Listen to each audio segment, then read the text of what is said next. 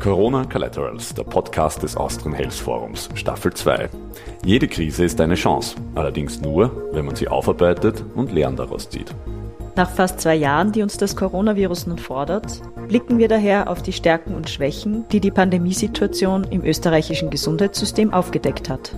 Und wir entwickeln konkrete Maßnahmen für mehr Resilienz, Innovation und Versorgungssicherheit. Herzlich willkommen bei einer neuen Folge von Corona Collaterals. Mein Name ist Sophia Freinhofer aus dem Programmteam des Austrian Health Forums. Ich darf mich heute mit jemandem unterhalten, der in verschiedenen Gremien, die die Entscheidungsfindung während der Pandemie unterstützt haben, mitgewirkt hat und nach wie vor mitwirkt. Ich bin gespannt, welchen Blick Sie auf das österreichische Gesundheitssystem in der Krise haben und welche Einsichten rund um die Themen Resilienz, Innovation und Versorgungssicherheit Sie uns geben werden. Herzlich willkommen, Frau Dr. Christiane Drummel. Danke sehr. Frau Dr. Drummel, ich darf Sie zu Beginn auch kurz vorstellen. Sie sind Juristin und Bioethikerin. Nach einer langen Karriere an der Schnittstelle zwischen Medizin und Ethik, wenn ich das so sagen darf, äh, sind Sie nun Direktorin des Josephinums, Sammlungen und Geschichte der Medizin und Leiterin des UNESCO-Lehrstuhls für Bioethik der Medizinischen Universität Wien. Sie sind auch noch in zahlreichen weiteren Funktionen tätig. Ich möchte hier für unseren Podcast erwähnen, dass Sie Vorsitzende der Bioethikkommission und stellvertretende Präsidentin des obersten Sanitätsrates sind. Und bevor die sogenannte Corona Taskforce in den obersten Sanitätsrat eingegliedert wurde, waren Sie auch Mitglied in dieser Taskforce. Ja, zu Beginn würde ich Sie einfach gerne recht offen fragen, in Ihrer Funktion, in Ihrer Rolle hier auch in dieser Krise, haben Sie etwas Neues gelernt über die Resilienz unseres Gesundheitssystems? Gab es irgendeine neue Einsicht, einen Aha-Moment? Das ist eine schwierige Frage. Natürlich haben wir alle viele Dinge gelernt, äh, die wir nicht kannten, weil wir natürlich eine derartige Situation nicht gekannt haben. Und wenn man daran denkt, äh, wie frühere Jahrhunderte häufig äh, Epidemien, Pandemien, Infektionserkrankungen, von denen die Menschen bedroht waren, gesehen haben, haben wir ja bisher ein sehr ruhiges und gelassenes äh, Leben gehabt. Und für uns waren derartige Epidemien oder Pandemien äh, Krankheiten, die uns selber hier nicht bedroht haben, sondern die irgendwo fern im Regenwald stattgefunden haben. Daher war eigentlich alles neu und wir mussten sehr viel lernen, um hier überhaupt mit diesem neuen Leben umzugehen. Aus der Resilienztheorie wissen wir, dass in Krisenzeiten Systeme resilienter sind, wenn es Krisenpläne gibt, Entscheidungsstrukturen, Mechanismen, auf die man dann zurückgreifen kann und die auch für alle nachvollziehbar machen und transparent machen, wie Entscheidungen getroffen werden. Der oberste Sanitätsrat, der eigentlich dem Minister Entscheidungen auf einer breiten wissenschaftlichen Basis ermöglichen sollte, hat sich aber erst dann im März 2021 neu konstituiert. Als Übergangslösung, sage ich einmal, gab es die Corona-Taskforce und den Corona-Krisenstab, die sicherlich wichtig waren, aber die natürlich auch vielseitig dann kritisiert worden als intransparent oder dass vielleicht die Kommunikation nicht so funktioniert hat. Sehen Sie hier irgendwelche Schwächen oder Systemschwächen, die die Krise da aufgedeckt hat? Schon. Äh, eine gewisse mangelnde Preparedness oder mangelnde Vorbereitung kann man durchaus äh, hier sehen, die leider irgendwie auch nicht so schnell behoben wurde, wie man sie hätte beheben können. Das Problem mit dem obersten Sanitätsrat, den es ja seit über 150 Jahren jetzt gibt, also der ist 1870 gegründet worden und auch, und insofern ist die Befassung mit der Geschichte der Medizin immer äh, sehr gut und wichtig und sehr interessant, weil man sieht, wie andere Jahrhunderte, andere Herrschaften äh, sozusagen mit diesen Problemen umgegangen sind. Also der oberste Sanitätsrat wurde 1870 gerade auch, weil es damals sehr viele Cholera-Epidemien gegeben hat, sechs Stück in Wien allein. Und der wurde eben als richtiges Beratungsgremium für derartige Public Health Krisen, würden wir sagen, heute gegründet. Er hat durch die Jahrzehnte gut funktioniert und in der Zeit der Beamtenregierung ist die Periode ausgelaufen. Ich war ja damals auch Mitglied und er wurde irgendwie nicht weiter bestellt, durch einen Fehler, vielleicht durch ein Übersehen. Und dann kam die neue Regierung und Bundesminister Anschober und irgendwie hat man versäumt, damals auch wieder den obersten Sanitätsrat zu institutionalisieren. Und das ist erst dann eigentlich ein Jahr später passiert. Das ist sicher ein Fehler gewesen, weil dort die Strukturen vorgegeben sind, und zwar Strukturen, die relativ äh, gut äh, sind äh, und die man natürlich auch in einer gewissen Weise inhaltlich anpassen hätte können an eine derartige Situation. Und das war sicher schade, dass das nicht passiert ist. Und stattdessen hat gerade der Gesundheitsbereich verschiedene Taskforce, Beratungsgremien, wie immer man das nennen will, äh, gehabt, die aber natürlich keine Struktur gehabt haben, um zu einer einheitlichen Meinung hier zu kommen. Brauchen wir für Krisenzeiten noch zusätzliche Mechanismen, zusätzliche Gremien oder können wir eigentlich mit dem Instrumentarium, das wir haben, durchkommen? Ja, es sind ja verschiedene Ebenen, die hier agieren müssen oder verschiedene Institutionen. Ich meine, in einer Weise braucht man ein Beratungsgremium für die Politik. Natürlich gibt es die Expertise auch im Gesundheitsministerium oder war in den früheren Jahren immer die Expertise mit dem Direktor für die öffentliche Gesundheit, der unter anderem auch Pamela Rendi Wagner war, die das großartig gemacht hat. Und es gab auch eine funktionierende Logistik. Das war durch Pensionierungen oder andere Dinge, ist das ein bisschen erodiert gewesen, aber das kann natürlich ein Ministerium wieder nachbesetzen. Da wären vielleicht von Anfang an eine zügigere Nachbesetzung von Vorteil gewesen. Das ist das eine.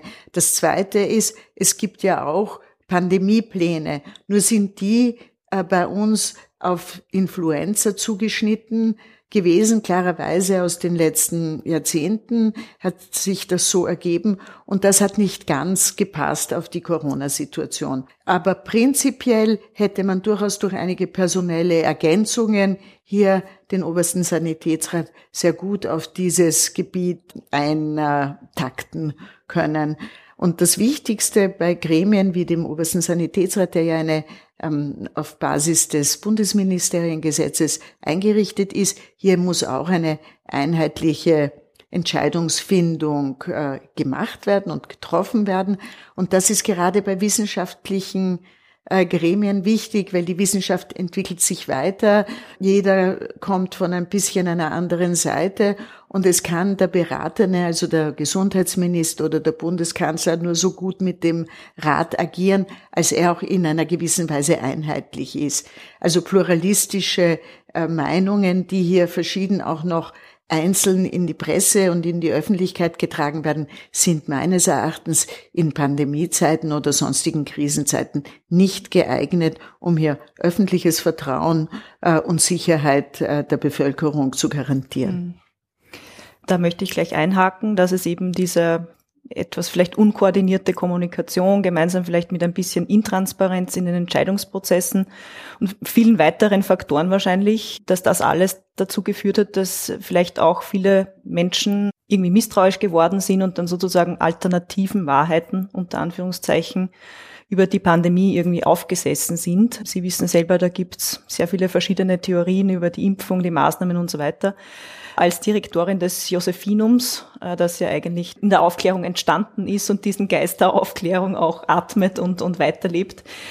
Wie geht's Ihnen persönlich mit diesen ganzen Theorien, die da herumgaustern jetzt? Das ist natürlich eine ganz schwerwiegende Belastung für eine aufgeklärte Gesellschaft, das ist ganz klar. Wir wollten auch als Bioethikkommission eigentlich uns viel intensiver diesem Thema widmen. Ich denke, dass der Staat hier auch eine Aufgabe hat, diesen Fake News, Verschwörungstheorien entgegenzuwirken. Das darf man einfach nicht schleifen lassen weil das irgendwie überhand nimmt. Und ich sehe das ja selber. Früher habe ich, ich weiß nicht, einmal in der Woche irgendein Mail zu diesem Thema bekommen von einzelnen, äh, da gibt's so Menschen, die sich bemüßigt fühlen, das zu veröffentlichen. Heute bekomme ich am Tag von einer dieser Personen zehn verschiedene Verschwörungstheorien serviert. Also das ist ganz schrecklich und wir wissen ja alle, dass diese Echokammern, das für einzelne Leute noch viel mehr verstärken, die hören dann gar nichts anderes mehr. Also ich glaube, hier müssen wir reagieren, der Staat muss reagieren und ich weiß, dass das sehr schwierig ist. Das kann man nicht so einfach machen, aber dennoch, es muss der Versuch äh, jedenfalls gestartet werden, hier äh, dem entgegenzuwirken. Es kann nicht sein, dass äh, die Bevölkerung in quasi vor äh, aufklärungszeitlicher Art und Weise mit äh, absolut wahnsinnigen Theorien versorgt wird. Wo würden Sie da die Grenze ziehen zwischen Beschneidung der Meinungsfreiheit, was natürlich dann sofort als Gegenargument vorgebracht wird und sozusagen auch ein Schutz der Bevölkerung vor teilweise äh, digital oder maschinell gesteuerten Verschwörungstheorien sogar, dass man, wie, wie schafft man diesen Spagat oder diese Balance? Naja, ich glaube, die Freiheit der Meinungsäußerung hat ihre Grenzen dort, wo sie in einer gewissen Weise schaden kann. Und hier gibt es sicher auch oberstgerichtliche Entscheidungen, die man hier verwenden kann, um eben hier die Grenze auch zu ziehen.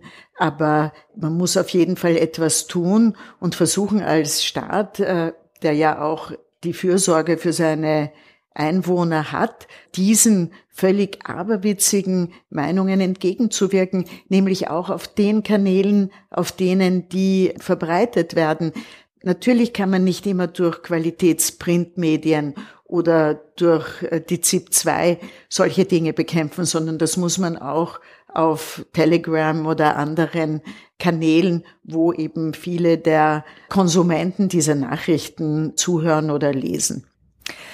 In der letzten Stellungnahme der Bioethikkommission mit dem Titel Die Pandemie ist keine Privatsache heißt es, Ereignisse wie die aktuelle Covid-19-Pandemie sind jenseits einer möglichen persönlichen Betroffenheit immer auch kollektive Geschehnisse. Zu ihrer Bewältigung braucht es gesellschaftliche Kooperation und solidarisches Handeln des Einzelnen. Und eine weitere Passage vielleicht noch, sich nicht impfen zu lassen, obwohl es für eine Person medizinisch möglich wäre, bedeutet daher insgesamt, sich einem solidarischen Akt zu entziehen, obwohl man gerade in der Covid-19-Pandemie in vielfältiger Weise selbst Nutznießer gesellschaftlicher Solidarität ist. Solidarität oder soziale Kohäsion, Kooperation ist ein ganz, ganz zentraler Resilienzfaktor auch wo und warum ist uns in der Pandemie dann die Solidarität abhanden gekommen? Ja, am Anfang war die Solidarität ja relativ äh, in aller Munde und die Menschen sind zu Hause geblieben, um eben nicht nur sich zu schützen, sondern auch die anderen zu schützen. Vielleicht ist das ein bisschen zu sehr ausgereizt worden, weil es gab ja dann am Anfang, wenn Sie sich erinnern, auch diese Diskussion, die Jungen verzichten auf ihr Leben, um die Alten zu schützen. Und das ist vielleicht schon ein bisschen in eine falsche Richtung gegangen, weil die Jungen müssen sich ja selber auch schützen und sie müssen ja auch einander schützen. Es geht ja nicht nur um sozusagen hier die Alten, da die Jungen, die einen verzichten, die anderen nutznießen. Wir sind eine inklusive Gesellschaft, sind stolz darauf, dass alle im selben Boot sitzen, nämlich auch in, in positiver Weise. Und hier schon einmal zu trennen, auch wenn es gut gemeint war, war vielleicht ein Weg in die falsche Richtung. Und letztlich muss man sagen, es kann auch jeder Junge an Long-Covid erkranken und sehr schwer darunter leiden. Es kann, können auch junge schwere Covid-Verläufe haben. Aber wir wissen es nicht. Wir haben keine äh, Medikamente dagegen, keine Therapien von Anfang an gehabt und haben eben hier vielleicht ein bisschen zu sehr in die falsche Richtung äh, die Argumentation der Solidarität geführt. Deswegen ist es ja dann auch zu dieser Privilegiendebatte gekommen, dass man eigentlich nicht verstanden hat, dass diejenigen, die schon geimpft waren und insofern geschützt waren, dass die wieder ihre Freiheit zurückbekommen sollten, weil von ihnen eben nicht mehr diese epidemiologische Gefahr ausgegangen ist. Und das hat man dann als Privileg gesehen und nicht eigentlich als die Rückkehr zur Normalität. Und das hat auch diese mangelnde Solidarität in einer gewissen Weise verstärkt, weil warum muss der Geimpfte, von dem keine Gefahr mehr ausgeht, solidarisch sein mit denen, die sich gar nicht impfen wollen, in einer gewissen Weise. Das äh, führt auch äh, zu einem gewissen falschen Verständnis. Hm. Wenn man jetzt an die vielen Menschen denkt, die im Gesundheitswesen arbeiten, die doch jetzt seit fast zwei Jahren sehr stark gefordert sind, nicht nur die, die auf der Intensivstation arbeiten, sondern eigentlich alle im Gesundheitswesen, habe ich auch den Eindruck, dass, also zu Beginn wurde geklatscht. Mittlerweile in vielen Kreisen der Bevölkerung hat man eigentlich aus dem Blick verloren, was die eigentlich leisten. Man geht selbstverständlich davon aus, dass wir in einem solidarischen Gesundheitssystem, wenn immer wir krank sind oder etwas haben, dass wir behandelt werden und gleich behandelt werden, äh, wie auch alle anderen. Auf der anderen Seite eben gibt es dann vielseits dann nicht ein, ein Verständnis oder einen Willen dafür, eben Maßnahmen einzuhalten, eine Stutzimpfung zu nehmen. Haben Sie einen Vorschlag, eine Idee, wie man die Solidarität wieder aufbauen könnte oder hier eine Balance wieder auch reinbringen könnte? Ich glaube schon, dass man hier die Dinge besser erklären muss und erstens dieses falsche Verständnis der freien Intensivbetten, wo viele Menschen, für die natürlich diese Materie Intensivstationen, Intensivbetten etwas sehr Fernes sind, so verstanden haben, dass unser Gesundheitssystem derzeit an der Anzahl der von äh, Corona-Patienten belegten Intensivbetten gemessen wird, dass das sozusagen der limitierende Faktor ist. Und es wird aber immer in den Nachrichten oder auch auf den diversen Dashboards gesagt, es gibt noch so und so viele freie Intensivbetten. Und das stimmt natürlich nicht. Es gibt keine freien Intensivbetten, sondern jedes Intensivbett für einen Corona-Patienten, das vorgehalten werden muss, muss auch durch eine gewisse Strategie, dass eben Operationen abgesagt werden oder verschoben werden, also elektive Operationen, eine Hüftoperation, die nicht akut notwendig ist, sondern die man zu einem späteren Zeitpunkt machen kann, wäre es zum Beispiel so etwas. Das heißt aber, dass derjenige, der diese Operation bekommen würde, warten muss, bis er dran ist, weil eben da er womöglich intensivpflichtig nach der Operation wird, aber dieses Bett von einem Corona-Patienten belegt wird und daher für ihn nicht zur Verfügung ist, die Situation ja in einer in Art einer Voroperations-Triage äh, gelöst werden muss. Und das verstehen viele Leute nicht. Und sie denken, ja, dann machen wir einfach neue und weitere Intensivbetten. Aber Intensivbetten sind natürlich sehr kostbare Ressourcen und funktionieren nur dann, wenn ich das notwendige Personal dazu habe. Und das ist nicht ad infinitum vermehrbar. Sie haben vorhin schon kurz erwähnt, äh, wie viele verschiedene Expertisen oder Fachbereiche in, in Gremien wie den Obersten Sanitätsrat oder die Bioethikkommission einfließen. Hier zum Beispiel die Bioethikkommission besteht aus 25 Mitgliedern aus verschiedensten Bereichen Medizin, Molekularbiologie, Genetik, Rechtswissenschaften, Sozialwissenschaften, Philosophie, Theologie, Psychologie. Für Innovation gilt Diversität und eine Vielzahl von verschiedenen Meinungen und Ansichten als ein wesentlicher Erfolgsfaktor. Jetzt haben Sie ja sozusagen jahrelang Erfahrung in Arbeiten mit multidisziplinären Teams. Können Sie uns sagen, haben Sie etwas über Diversität gelernt? Was sind Erfolgsfaktoren? Was sind Schwierigkeiten? Ich glaube schon, dass es sehr wichtig ist, dass man zwar einerseits wenn die Kommission ein wissenschaftliches Expertengremium ist, brauche ich natürlich die Expertise. Aber jeder Mensch ist doch ein bisschen anders, hat auch eine vielleicht andere Weltanschauung, eine andere Sozialisierung, ein anderes Leben. Insofern ist schon die Diversität gegeben in diesen Kommissionen. Und ich möchte keineswegs einen Philosophen oder einen Theologen oder einen Juristen missen oder einen Politikwissenschaftler, weil das einfach die Fragen anders sind, vielleicht man dann auch auf andere Probleme wieder draufkommt und ich glaube, dass das einfach eine Stellungnahme oder eine Antwort auf eine Frage viel mehr abrundet und viel akzeptabler auch für die Menschen macht. Würden Sie sagen, dass äh, solche Gremien eben wie zum Beispiel der oberste Sanitätsrat oder die Bioethikkommission auch Systeminnovation, also Innovation im Gesundheitswesen fördern können, antreiben können? Sicher, nur müssen sie natürlich auch in dieser Beziehung gefragt werden. Ich glaube nicht, dass Innovationen so ein Byproduct in dieser Hinsicht sind, sondern man müsste das schon äh, explizit ansprechen, mhm. welche Fragen man hier hat oder welche Gedanken man hier äh, elaborieren soll. Jetzt hat zum Beispiel der oberste Sanitätsrat soll sich, ich weiß nicht, ob das äh, schon stattfindet oder ob das quasi eine Idee ist für nach der Krise sozusagen, aber soll sich auch mit Gesundheitsthemen oder Zukunftsthemen wie E-Health und Digitalisierung zum Beispiel beschäftigen. Das sind jetzt beides Themen, wo wir wissen, da geht es vielleicht jetzt nicht so schnell voran, wie sich das der eine oder andere wünschen würde. Haben Sie eine Erklärung, warum man sich hier schwer tut mit Neuerungen? Naja, der Mensch ist natürlich immer etwas äh, schwerfälliger in Dingen, die er nicht kennt. Und wir neigen auch besonders hier Probleme des Datenschutzes zu sehen, äh, die äh, vielleicht, wenn man sich die Dinge genau anschaut, tatsächlich nicht so gegeben sind, sondern dass es durchaus auch Möglichkeiten gibt, wo der Datenschutz beachtet wird, aber nicht ein Hemmfaktor ist für eine Neuerung. Sagen wir so. Also wir haben als Bioethikkommission in dem letzten eineinhalb Jahren sehr viele Stellungnahmen zu Corona gemacht, aber auch eine äh, fertig gemacht, die wir schon vor der Pandemie begonnen haben, nämlich zu Big Data, künstlicher Intelligenz und eben Medizin, weil hier ja schon sehr viel passiert. Wir haben jetzt das ein bisschen aus den Augen verloren, weil wir uns natürlich auf die Pandemie und äh, die Viren hier gestürzt haben oder konzentriert haben.